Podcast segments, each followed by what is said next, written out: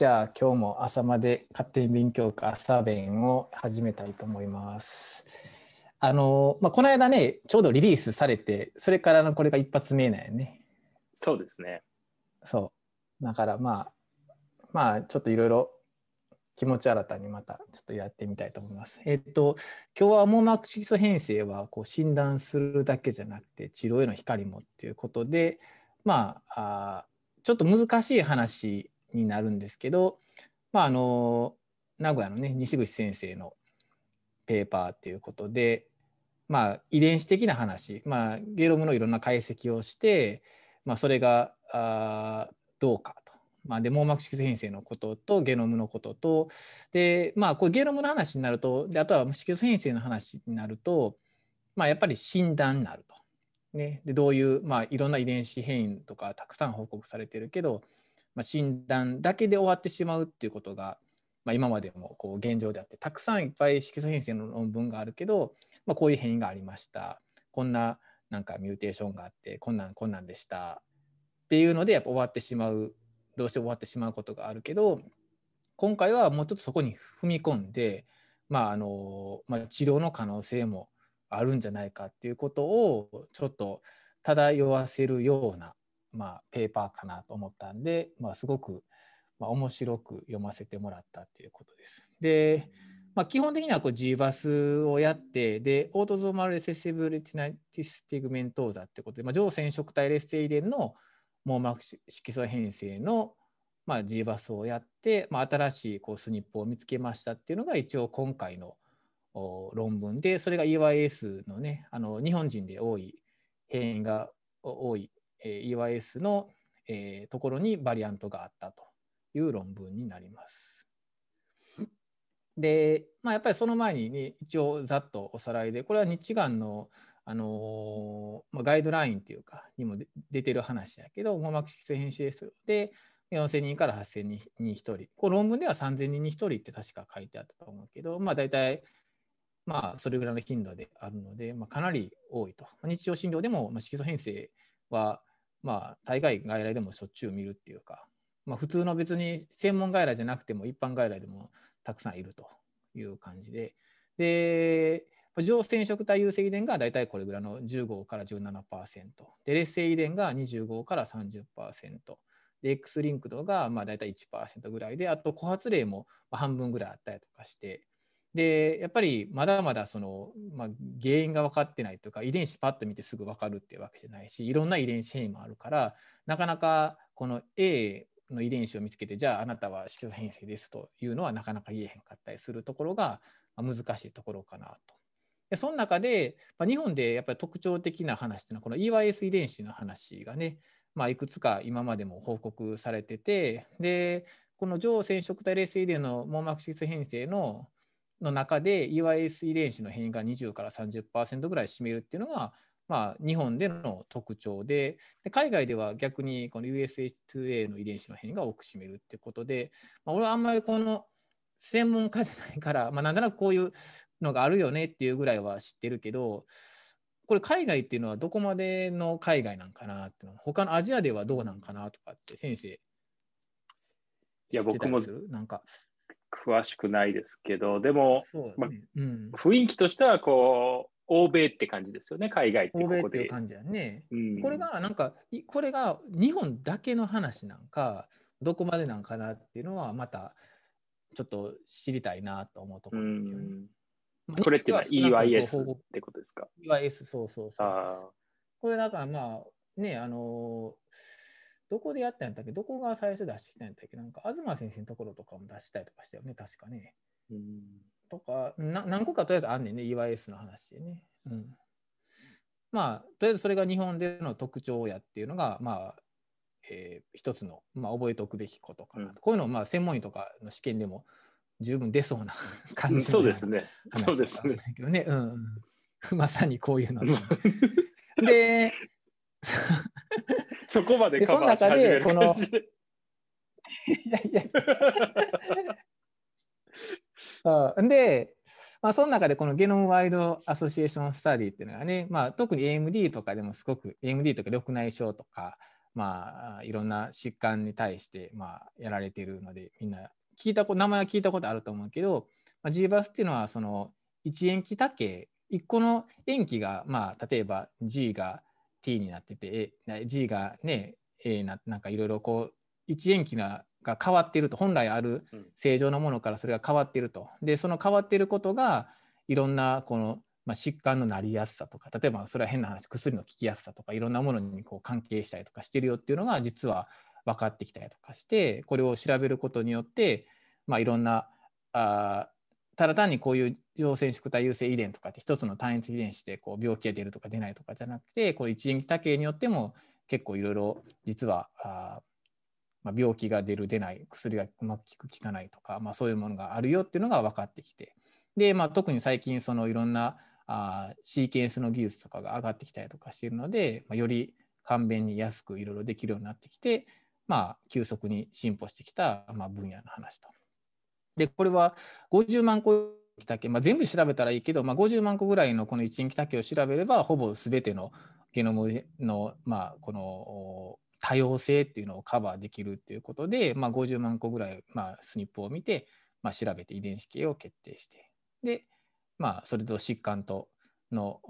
疾患の頻度とか、まあ、リスクとかいうのとどう関係あるかっていうのを見るっていう方法がこの GBAS ゲノムワイドアソシエーションスタディ。ことで、まあ、今回は色素編成とこの GBAS をまあ組み合わせていろいろ見てみましたというような話です。でこれがね、まあ、俺もそんなにここら辺の話っていうのは、まあ、専門的じゃないし自分でやったことはないのであくまで論文で見てなんとなくこうやっていう解釈でしかちょっと分からへんので細かいところはちょっと、まあ、正直分からへんっていう部分があるんやけど、まあ、に関してはとりあえずファースト、セカンドを2回やってるんだよね。で、トータルで言うと、まあ、これ900人ぐらい患者さんのゲノムを取ってきて、調べて、最終的に、まあ、えっ、ー、と、この人数ぐらいを調べたっていうことになるのかな。これ430人、430人ぐらいは見たっ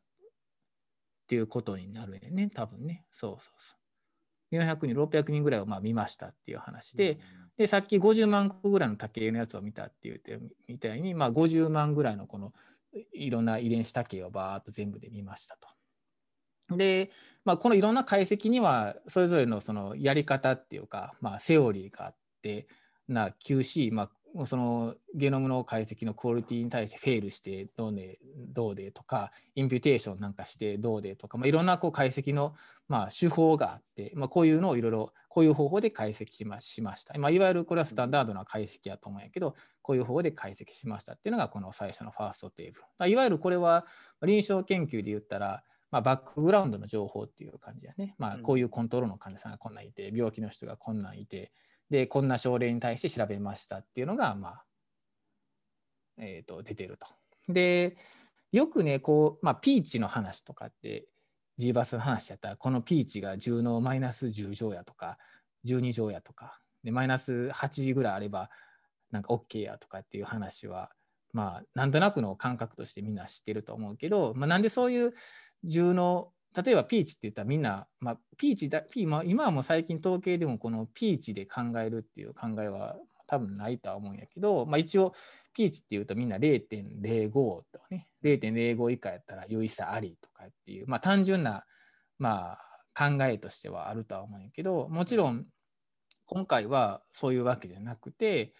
50万個ぐらいをこう見てるから、単純にま0.05のピーチ、まあ、いわゆる優位差ありっていうふうにいろんな全部のゲノム50万個見てる中でこの1個が優位なリスク因子やって見るにはどうしたらいいかって言ったら0.05をまあ50万でまあ割ってみると、まあ、ボンヘローニでまあ補正するとどうなるかっていうとこれ10のマイナス7乗なんだよね。ででもこれはちょっとやりすぎなので実際はもうちょっと、あのー、ピーチが低くても優位っていう風な判断にはなったりとかするんやけど、うん、まあ、およそ10のマイナス7乗ぐらいっていうふうに考えてもらうと大体これは読み方としてね解釈の論文の解釈の仕方として10のマイナス7乗とかマイナス8乗ぐらいあるとそれは優位なリスク因子やと考えれるっていうふうになんとなく考えておいてもらったらよくてだからこう10のマイナス8乗ぐらいあれば、まあ、これは優位なバリアントであるというふうなことが言えるって話になるしまあ、その P 値でこう優劣をつけるわけじゃないけど、まあ、10のマイナス10乗とかであればよりその、まあ、優位さとしては高いと言えると。まあ、だからといってそれがいいとか悪いとかって話ではないんやけど、まあ、優位であるということが言えると。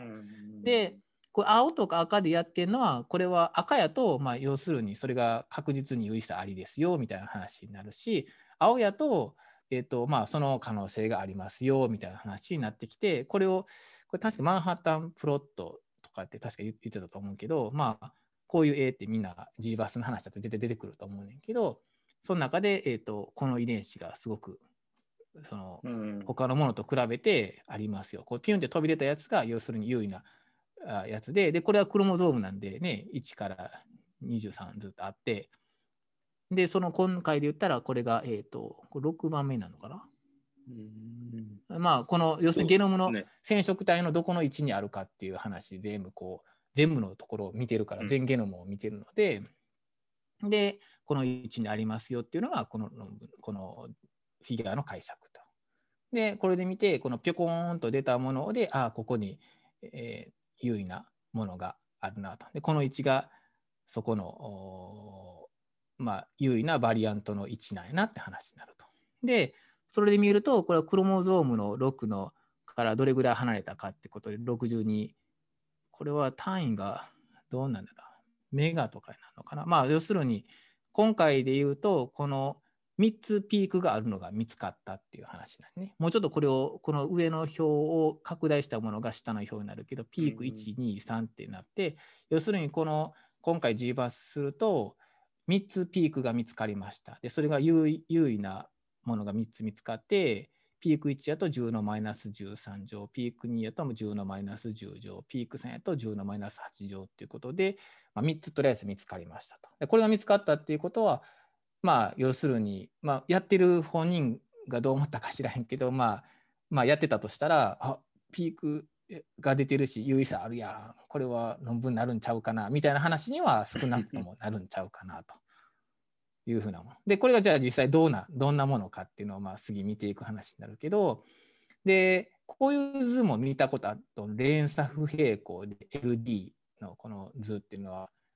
G バスの話やったら見たことあるかなと思う、ね、この三角形のね、で、いろいろ色がマッピングされてて、で、これもクロモゾームの6のところの、このゲノムの染色体の配列の中で、この位置ですよっていうのがまあ A で書かれてて、で、これはまあ簡単に言うと、今回ピーク1、2、3ってこう赤くなっているところがあって3つあるんやけど、他にもこう RS、RS っていうのは要するにその染色体の位置の番号の話、うん、スニップの番号の話になるんやけど簡単に言うと,、えーと、この123っていうのがどれぐらい、えーまあ、関係ある領域にあるかどうかっていうのを示していると。要するにこの赤でな赤になっているやつよりそれぞれが関係してるって話。だからこの図で見ると123っていうのはまあそれぞれ独立してバラバラやっていうことがこれは言えるんちゃうかなと思うね。同じ山にないから。1やとこの右側にあって、3が真ん中にあって、2が左側にあって。例えばこの2が3の隣ぐらいあるとしたら、これはお互い関係してるから、2と3のピークが出たとしても、それはお互いこう関係してる中で出てきちゃってるから、それは同じものとして考えなあかんっていうことになると思うね。うん、だからこう1、2、3っていうのは要するに何が言いたいかっていうと、それぞれ、えーと独立してえー、お互いだからオーバーラップしてないっていうふうなことが言えて、インディビジュアルなリスク因子やと言えるっていうこと。3つ見つけたっていうことになると。っていうのが言えるんちゃうかなと。で、このテーブル2が一番ポイントになって、じゃあこのピーク1、ピーク2、ピーク3って3つのバリアントが見つかったけど、じゃあそれが何かっていうのが、まあ、詳しく書かれているのがこのテーブル2で、で、これが A と G、C と A、T と C っていうふうにで、この一円北形がありますよっていう話で、でここで見てほしいのが、まあ、ピーチはもちろんあるんやけど、ポイントはね、やっぱオッズ比なんやね。オッズ比っていうのは、要するにその病気のなりやすさってことなんで、この一円北系があると、例えばピーク値で言うと3.95倍なりやすくなるって話になる、ね。で、ピーク2やと1.8倍ぐらい。だからそんなにないよねっていう話になるし、ピーク3やと16倍上がるってことやから、このピーク3の遺伝子やあのスニップの異常があるとすごい高い確率でこの上染色体劣勢タイプの網膜色素変性症やとうんいうことが言えるかなと思うのでかなりまあ重要やっていう話なんでね。でその下にこのリンクドバリアントって書いてるけどそれそれぞれがこれが緑で書いているところになると思うんだよね。例えばピーク1やと G の 843E。まだこれは843番目のアミノ酸の G が E になってるよっていう話になるし、ピーク2やと2556番目の S が C になってるって話になるし、ピーク3やと1653の番目の S がこれ K になって、FS っていうのはフレームシフトを起こしてるから、フレームシフトを起こしてるんで、その後もすごくこう、ずれてずれてずれて、えー、と転写される話になるので、まあ、基本的にどっかで途中で止まったりするとか、変なものができちゃうって話なんでね。だただに、ただ単に一塩基の1個のアミノ酸の置換とかじゃなくて、これはフレームシフトも起こな起こっちゃってるから、だから余計オズレッションも上がってるっていうか、そんだけ、まあ、病気としても、まあ、この EYS の転写がうまくいかなくなって、変なタンパクができたりとかして、で機能障害を引き起こして、まあ、疾患を発症するってことになってるんちゃうかなと思うねんけどね。で、それぞれのこの緑に書いているのが、まあ、ああそう。で、だこれが、えっ、と、まあ、コーザティブバリアントっていうことで、まあ、原因の要するにバリアント。まあ、これピークとしては、これそれぞれ1、2、3っていうのが出てきてるけど、実際は、ま、お互いそれぞれ山の中にあるので、この、ここの、例えば G843E とかの変異っていうのが、まあ、この原因であるよと。それに、ま、関連したものとして G バスをすれば、この、えー、と RS の76のっていうこうピーク1のものが出てきましたっていう話になる。それぞれこれは、これらのあの G バスのスニップの塩基の変化っていうのは、それぞれのこのアミノ酸置換と関連あるよっていうのが、このテーブル2で言っていること違うかなと思うね。まあ、だからそれぞれその一個一個違うものは違うものの原因になっていると。この遺伝子の変異が起こっていることと関係がありますよっていうことが言えるんじゃないかなと。という感じ。で、じゃあ、えっ、と、ここでね、なんでこの G の 843E だけに注目してるのかがちょっとよう分からへんねんけど、まあ、えっ、と、この G の 843E が、えっ、と、が起こっていると、どれぐらい悪いことが起こるのかっていうのを、えーちょっとビトロで調べましたっていう話なんでね。これってピーク1の遺伝子の部分？そうそうそうそう、ピーク1の話で、そうそうそう、ピーク1の話。うん。じゃあ、これがまあリンクドバリアントになるので、G の 843E があると、まあ要するに良くないと、まあ、色素変性発症しやすくなるんちゃうかな、EYS がの、まあ、転写がおかしくなるんちゃうかなってことがまあ予想されるわけなんで、それがほんまにそうなんっていう話を実際の患者さんの細胞を使ってやってみようっていう話なんやね。で、細胞を使おうと思っても、じゃあ網膜取ってこれるわけないやんか、当然ね。うんだからどうするかってこれも多分ちょっとあんま詳しくないんやけど、まあ、血球の細胞を取ってきたら血球って別にそのなんぼでも取れる話やし別に採血して取ってこれるから、それでこのリンパ芽球を取ってきてでセルライン化するんねんね。多分これがよくやられる手法やと思うゲノムはどこの細胞からも一緒やんか。うん。で血球細胞やと、まあ、要するに無限に増えたりとかね、芽球うんリンパリンパ芽球とか増殖性が高いやつやったら、バーっと培養したりとか、多分できると思うねんね。いろいろ培養とかしやすいから多分取ってきたと思うね。いわゆるその皮膚の細胞とか、まあ、網膜なんかもちろん取ってこれへんなんで、血球から取ってきて、まあ、それを調べてみようと。で、それはなんでそれを調べたかったら、基本にゲノムはどこも、どこの細胞も同じゲノム情報が入ってるから、それは使える話やと。ただ、問題はレチナと違って、やっぱりその、要するにそこはリンパリンパ球なんで、その EYS を発現しているわけじゃないやんか。うんだから EYS をでも発現させへんと、もちろんそんな転写とか起こらへんわけなんで、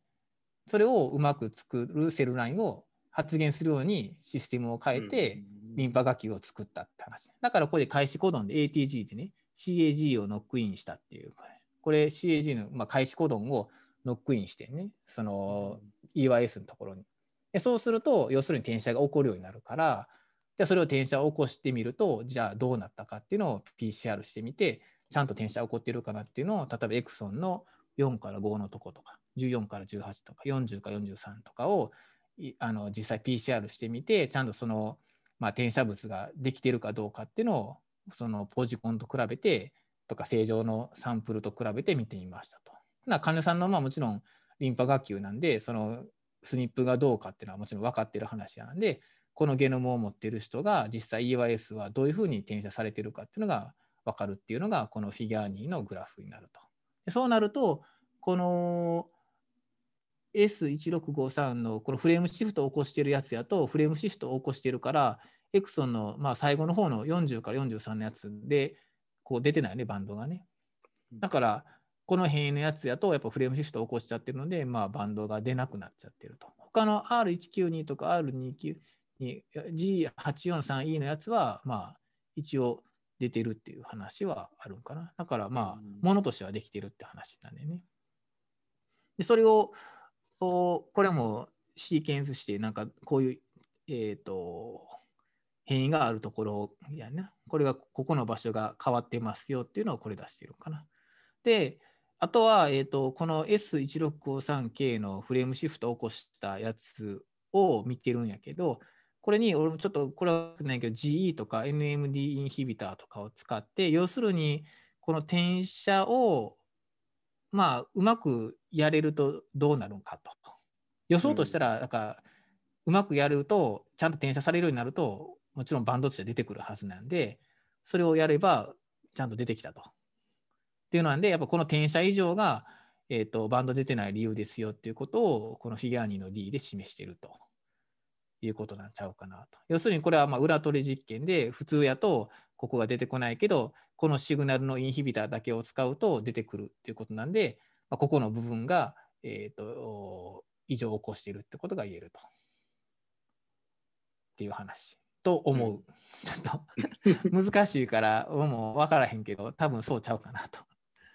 要するにまあそういう転写異常が起こってますよっていうのが G843E のミュータントによって EYS ので起こっていることと。なんでこれもねまた難しいんやけどまあいろいろな、じゃあこれ G843E があると、どうやねんと。実際 EYS ほんまにどうやねんと。まあ確かにこの発言してるかしてないかに関してはこういう変化が見えたけど、うんまあ実際ファンクションとしてね、網膜にどういう影響を与えているのかっていうのを見ていきたいと。ただ、普通動物実験やとみんなマウスを使ったりとかね、まあ、ラットとか、まあ、目やったら、まあ、ウサギとかね、使うこともあったりするけど、こう残念ながら EYS 遺伝子はマウス、ラットとかウサギなどには存在しないと。でただ、まあ、すごく昔からこう保存されている遺伝子であるので、まあ、重要ではあるのは重要重要であると。でその中で、まあ、目ってよくゼブラフィッシュがね、うん、こう網膜の研究でよく使われたりとかしてて、それは、外から見てもよく分かったりとかするし、あとは遺伝子をいじるのに、次で出てくるけど、このモルフォリのね、聞いたことあると思うけど、要するに、これをアンチセンスの実験ね、だから要するに SH とか SI とかと一緒やけど、そのある遺伝子をこうの発現を落とすっていうことがすごく簡単にできるみたいねね。俺も全部一種使ったことないから分からへんけど、と思うねんね。だから網膜の研究では、まあ、その形態学的にすごくフォローアップしやすいっていうことと、このアンチセンスの実験、遺伝子を落とすとかっていう実験がまあ、簡単にできるっていうことで発生とかそういうのではゼブラフィッシュっていうのはすごくよく使われるんやけどまああこういう保存されているまあゼブラフィッシュにはこの少なくとも EYS では多分 EYS なんかな？EYS やろうね。EYS 遺伝子は保存されてるんやろうね。うん。なんでそれを使って実験しましたっていうのがフィギュア4っていう話になると。で、多分このフィギュア4がこの論文の一番肝かなとは思うんだよね。で、っていうのは何でかっていうと、例えば g バスの研究っていうのはよくあるのは、まあ、患者さんの、まあ、検体取ってきて、まあ、最初に見せたようにマンハッタンプロットでやってこうやってピークが出てきました優位ですよでもその優位やからっていってそれがどんだけ疾患と関連してるか疾患の本当の原因かどうかっていうのは分からへんかったりすることがよくあんねんね。っていうのはその変異があるから確かにその変異はリスク因子やと。その変異があると病気になりやすいとかっていうのはあるかもしれへんけど、じゃあそれやったら普通の考えで言うと、じゃあそこの遺伝子の発現が高くなってたりとか低くなったりとか、もしくはそれに関連した遺伝子が上がってたり下がったりするから、なんか網膜によって網膜に対して良くなくて、それが結局色素変性の原因になったりとかするみたいな話のストーリーがうまく作れたらいいけど、そうじゃないことが多々あるわけだよね。でそこがやっぱりすごく難しくて G バスをやりましたこういう結果が出てきました確かに臨床的な違いはあるかもしれんけどじゃあそれが病態解明とかその次の治療とかっていうことになかなかなりにくいっていうところがあると思うねんね。でその中で今回はこのスニップから出てきたバリアントで実際 G843E っていうのがそのリンクドバリアントっていうことが分かってこれがその原因網膜色素網膜の異常を起こす原因になってるんちゃうかっていうのを示したのがこのフィギュア4の図っていうことになるんで、そのいわゆるファンクションまでちゃんと見ましたっていうところでこれが多分この論文の一番キーなんちゃうかなと、まあ、俺は勝手に思ってるんだけどでで何がどうかっていうと簡単に言うとロドプシンの極材異常が起こっちゃうっていう話ね。でこの G843E があるとえー、EYS が EYS が多分おかしくなってこのロードプシンの極材が起こるっていうのがこの特に右下の図になんでね。でこの H の図っていうのはこれは SPMO1、2、3って書いてるけどこれはいわゆるモルフォリンのオリゴの1つ2つ3つっていうのをまあ何種類かやらへんとね分からへんやんか1種類だけやってそれでえー、変化が出てもそれはたまたまそれやからってなるかもしれへんのでいくつかいろんな、まあ、これは SH とか SI でも絶対する話じゃなんやけど1個だけで遺伝子を落としたって言ってもそれオフターゲットで全然違うものを見てる可能性もあるので何個かやってみて同じことが起こるかどうかっていうのは確かめないとあかんので今回3つ確かめてでこれレラティブメッセンジャー RNA エクスプレッションっていうのはこれ EYS の発現が落ちていますよっていうことを示すってことやね。で右側のやつがコントロールモルフォリノなんで、コントロールと比べてまあ半分以下ぐらいに EYS な遺伝子の発現が落ちていると。そういう条件下で、まあ、フィギュアの4の IJK で見ると、えどれもこうロドプシンの発現が変わっていると。普通ロドプシンはこのこっち側で視細胞側にあるはずなんやけど、そうじゃない側にも発現しているので、ロドプシンの極材上が起こっていると。で、コントロールでは、まあ、ちゃんときれいに分かれてるよね。視細胞のところにだけロドプシンが発現しているから、まあ、違いがありますよっていうのがここやと。で、この右の図がもっと大事になんねんけど、じゃあ、これを、えっ、ー、と、左上がコントロール。で、右が EYS のモルフォリノ。要するに、えー、違うよね。これ極材がコントロールと比べて EYS をモルフォリノで EYS の発現を落としてやると、こうやって極材上が変わってくるんやけど、これに G843E の メッセンジャー RNA を、まあ、強制発現させたと。で当然 G843E のやつはこう病気からのものなので、まあ、要するに治らないよねって話だし、当然、極材異常はまだ起こってますよねって話になる。けど、一番右下の P のグラフでは、EYS のモルフォリノにワイルドタイプのメッセンジャー RNA を強制発現させると、まあ、改善してると。で、ロドプシンの極材上が改善している、コントロールにかなり近くなっていると。で、この横の Q のグラフがそれを、まあ、もうちょっとこの統計学的に解析したやつで、これはセルズパーセクションって書いてるけど、要するに、この極材以上起こった細胞が、本来ね、ないところにどれぐらいあるのかと。うんうん、な G843E を入れているとたくさんあるけど、ワイルドタイプのメッセンジャー RNA を入れるとそれが下がると。要するに、もっとあるところにちゃんとあるので、変なところにはないですよっていうのが言えたと。ということは、これは EYS のメッセンジャー RNA、ワイルドタイプのメッセンジャー RNA をちゃんと入れると、あの、そのロプシの極材異常が改善したと。要するに治療して治りましたっていうことが見せれたっていう話になる。でこれはやっぱりすごいことで、えーと、このスニップで見つかったバリアントが実際まあ、病気の発症にも関与している可能性があるし逆にそれをちゃんと治してあげると、まあ、改善するんだよっていうことがこのフィギュア4から言えたっていう話なんでこれがまあ治療にもつながる可能性あるんじゃないかなっていうのが今回の一番のメッセージなんちゃうかなと。うん、で今回の論文でも言ってるのが、えーとまあ、この G8 やっぱりね、えーと、上染色体劣勢遺伝って、まあ、分からへんねんね。うん、だってある日急に出てくるわけだってお互い知らへんかったりするやんか。うん、例えば結婚しました。でそれはもちろんその近親結婚とかやったら分かるやん。ね。まあ大体フォローもできるしその、家系図とかも分かったりするしだからこうなりましたよねって分かるけどもうお互い上染色体劣勢だけやったら発症とかそんなにねしてへんかったりとかしたら分からへんかったりするわけ。だから急に結婚して子供でなんかまるで枯発性みたいな感じでボーンって多分出てくるんやろうと思うねんね。でこの論文で多分西口先生とかが言いたいのはおそらくまあそういうことが結構あるんやと。で上染色体とかぐらいまでやったら大体すぐ発症も早かったりとかもするし分かったりとかするけどこのやっぱり上染色体劣勢遺伝の場合とかだとなかなか気づかへんかったりとか気づかれへんかったりすることが多かったりすると。実際この症例を提示してて A は、えっと、カターレルが多分 G843E なんかな。で、反対側がこの S1653 の K のフレームシフトを起こしてるやつと。で、この S1653 の K のフレームシフトを起こしてるやつっていうのは、オッズ比もすごく高かったように、うん、結構多分症状としてきつく出るんやと思うんでね。だから、両方ともこの,、あの異常があると、まあ、この症例の右のグラフのようにもすごい網膜ももうめちゃくちゃ変性しまくってて視野も全然なくてって話になると。で、左のやつっていうのは片方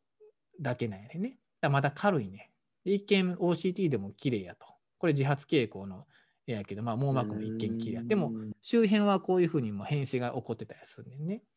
で、これちょっと症例の中で、この論文の中で書いててんけど、患者さんは近くの眼科で、まあ、白内障手術とかも受けたりとかしてて、その時に別に何も異常ないって言われたりとかしてて、まあ、それは多分そうなるよね。だって真ん中とかしか見てないし、白くんもこれは1.0ちゃんとあったりとかしたからね。だからそうやって、そういう人やけど、でも実は視野検査すると、やっぱりこう視野が悪かったりとかするし、実際 ERG 取ってもやっぱり波形もおかしくなってたりとかするっていうので、こういう症例が結構実はやっぱ隠れてるんじゃないかなっていう話なんやね。で、今っていうのはそのゲノムの解析とかがすごく進んで、うまくどんどんどんどん安くでたくさんできるようになってきてるから、もっともっとこういうことをやれば、かなり早い段階で、まあ、ちゃんと患者さんを見つけることができるし、でしかも今回さっきフィギュアで示したみたいに、これのメッセンジャーラインをちゃんと投与することによって、機能が改善したりする可能性があるということなので、あのしっかり治療を介入することも十分えーとまあ、現時点ではもちろんまだできひんけどそういうことも可能性としてはあるから、まあ、頑張ってこうやって見つけていくことが、まあ、いいんじゃないかなっていうような話が今回言いたいことじゃないかなっていうふうに思います。で一応まとめとしては今回 EYS 遺伝子上のスニップを発見してでこういうことが上染体冷性遺伝の患者の原因をある程度説明できる可能性があるんじゃないかなと。で、今回はまあ GBAS プラス、さらに次世代シーケンスとかもいろいろ組み合わせることによって、まあ、その、かなりしっかりいろいろ、ま、解析して検討することができたということで、で、あと、今回の論文のポイントとしては、単に遺伝診断とかして、はい、おしまいっていうんじゃなくて、まあ、今ってもね、このワクチン、コロナのワクチンでメッセンジャー RNA のああいうワクチンが出てきてるみたいに、メッセンジャー RNA でその部分で、で、AV ベクターでパッと治療して注射するっていうことも十分今後は可能性として出てくるので、局所ゲノムの治療っていうのがどんどんこういうことをから分かっていくと、まあ治療としても十分可能性として出てくるんちゃうかなっていうふうに思うので、そういう意味ではこの論文としてはすごく面白い論文なのかなっていうふうには思ったというようなところです。いや、ありがとうございます。すごく難しいのにすごく分かりやすく解説していただいて、やっぱり、この解説が正しいかどうか分からへんけど、ね、いや、まあ、でも、あの、あれですよね。うん。大枠は合ってるというか、ちゃんとした流れがキャッチできてる感じになった多分んで。多分そうなんちゃうかなと。西口先生にちょっと聞いてみないと分からへんし細かい部分は読めてへんかもしれんけど多分そういう話じゃないかなとうんいうところです。うん。えでもやっぱりこう、あの最近、本当先生の基礎の話を聞いてて、常に思うんですけど、こうすごくこう、なんていうんですかね、どちらかというと機械的なプロセスですよね、その言ったら、うん。うん。まあ、ゲノムとかっていう、まあ、言ったらもう人の中にもある、言ったら仕組みを、でもすごい複雑であまり分かってないのを分かる技術を使って、まあ、ちょっとずつこううん。検討していくっていうことをすごくきちんとやってるっていう、まあ、その今回もこの遺伝子がおかしいだろうという結構こう言ったら表現系の方から来てるわけですね。これってそのうん。患者さんとそうじゃない正常で引っ張ってきてでそれを実際のその遺伝子レベルでどう変化が起こるかっていうのをあの最後はロドプシンの分布で確認するっていう風な流れっていうのはすごうん。くなんか面白いですよね。なんかその、そこまで見れる見れてるから特に面白いなと思うんですけど。そうやね。面白いね。うんだからうちの今僕がいる OHSU 結構あの遺伝子治療をやってて、うんうん。で、うんうん。それの絡みで少し僕もあの遺伝子治療さらっと勉強してるんですけど、うんその結構その、まあ、今回この遺伝子がまあかなり怪しいというのが見つかったということだと思うんですけど、その遺伝子異常があるから病気ってわけじゃないんですよね。結局ただ病気があって、その遺伝子も異常があるから、まあ、この遺伝子による例えば網膜色素変性症というただいうことになるっていうふうな僕の理解なんですけど。それはまあメンデルの普通のね普通のいわゆる遺伝子異常ってなるともちろんはい。それが原因やったコーザティブジーンとかになるとそうそれはなんでかって例えばノックアウトとかするとはい。そのタンパクが作られへんくなってでフェノタイプが出るから、だからそうだよねって話になるけど、スニップの場合は一塩基多形だけやったりするからはい。確かにそれがその優位で優位な差を生んでるっていうことにはなるやん。G パスをしてるからね。うん。その一塩基多形があると違いが当然あるっていうのは事実やし。はい。でもそれが必ずしも、えー、と原因になっているかっていうのはまた違う話になってくるね。うん。でそれを見分けるうん一つのポイントはオッズレッショーとかやと思うね。だから要するに数がたくさんいたらピーチも当然そら出るよねちょっとの差でも。はいで1.2倍ぐらいの差やとはっきり言ってピーチ出たとしてもうんじゃあどうやねんって話になんねん。でやっぱり糖尿病とかあと緑内障もそうやと思うけどやっぱり多分オッズオッズレッショー確かすごい低いと思うね差があったとしても。うんだからピーチで10のマイナス10乗とか例えば出たとしても、まあ、オッズレッショーが1.2倍のものが果たして臨床上でじゃあどうやねんって話になるわけね。確かにそうですね。それはだからよく考えなあかんところかなと。うん。それと比べると今回ピークさんのやつがね、まあ、10のマイナス8乗でオッズ値で16倍ってことはこの遺伝子があると16倍その病気になりやすいって話ってことで、ね、で大体これって5倍とか、まあ、10倍ぐらい高いと十分それはコーザティブな原因になっている可能性があるっていう話になって、でなんか今回いろいろやっていくと実際、まあ、今回なんで G843E のやつに注目したんかちょっと分からへんけどこれはまあフレームシフト起こしちゃってるから当然変わるよねっていう話なんで多分 G843E のことを見たんかもしれへんけど、まあ実際これも原因になってるよねって話になるやんか。まあ、だって G843 のやつのメッセンジャー RNA を網膜に入れても治らへんかったけど逆にワイルドタイプのやつやと治ったから、うん、そうですね。うん、なんでそういうところなんかなって。いうなるほど。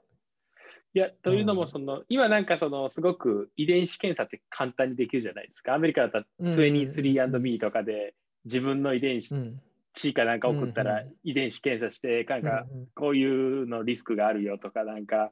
あの、そういうのそういった逆に、その言ったら膨大な遺伝子データがあったときに、まあ、ポロッとこう、あなたこの、えっと、この EYS のこの GS1653 とかが、なんか、おかしいですよっていうことが分かったとするじゃないですか。で、うんうんでもその人が言ったら、病気、まあ、あの、上染色体劣勢だったら、片方だけだったら大丈夫なかもしれないですけど、例えばその、極端な話、将来的にこう2人誰か結婚するときにお互いの遺伝子情報をこう照らし合わせましょうみたいな話に言ったらなり得るものなのか例えばその2人が揃ったら、じゃ子供はかなりの高確率でこう病気になるんじゃないのみたいなことまで言えちゃうのかそれともたとえそこに揃ったとしてもそれはまだわからないものなのかっていうのはどうなんですかね？それは有名な話だとだってアンジェリーナ・ジョリーがね、はい、あれはどこの乳がんの遺伝子異常のやつを見てあ,、れ G バスでやったんやったっけ？なんかで見てでそのリスクが相当80%ぐらい、うん、まあ何10年後とか20年後やったかな？なんか乳がんになるリスクが高いからっていうので正常乳房を取ったよね。とかやからまああれはすごく極端な例やとは思うけどでも、まあ、実際そういうのは、まあ、今後流れとしては絶対そうやし、うん、でこういうことが個別化医療につながっていくしでこれが今ゲームのいろんな、まあ、クリスパーもはじめこういうメッセンジャー RNA のいろんな治療っていうのもどんどん多分今後出てくると思うねんけど、うん、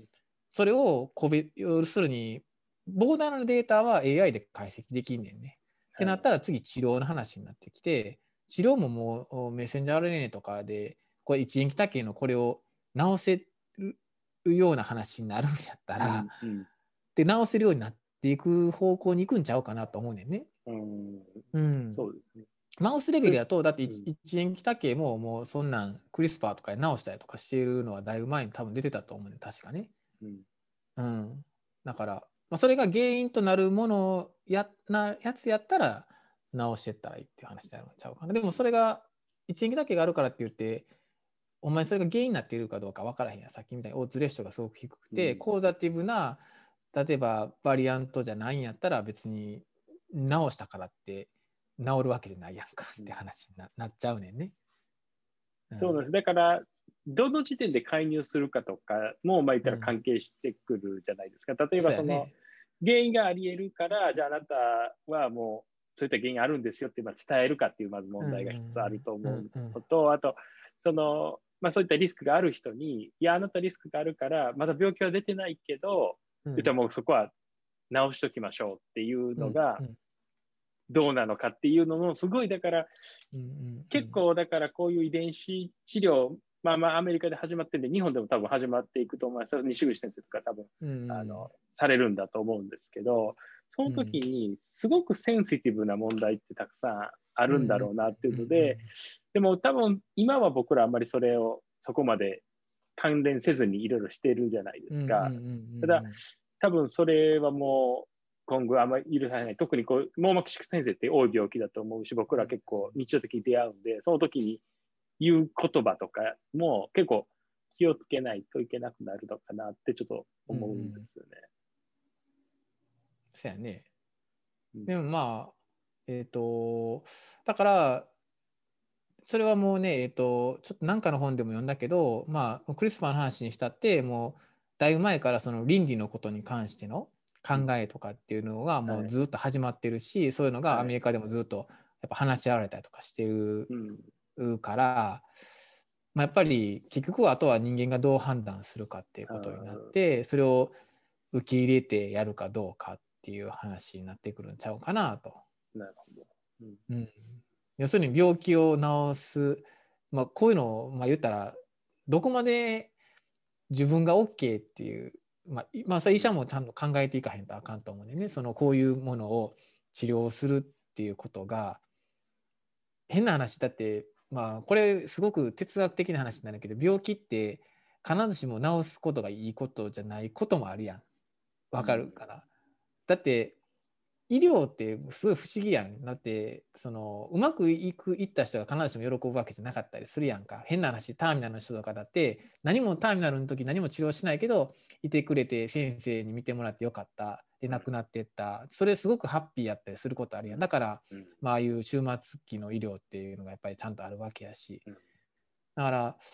医療っていうのはそういうところがすごくあるよね。だから実際のこの科学的なサイエンスと実際の医療とっていうのはまた違うし、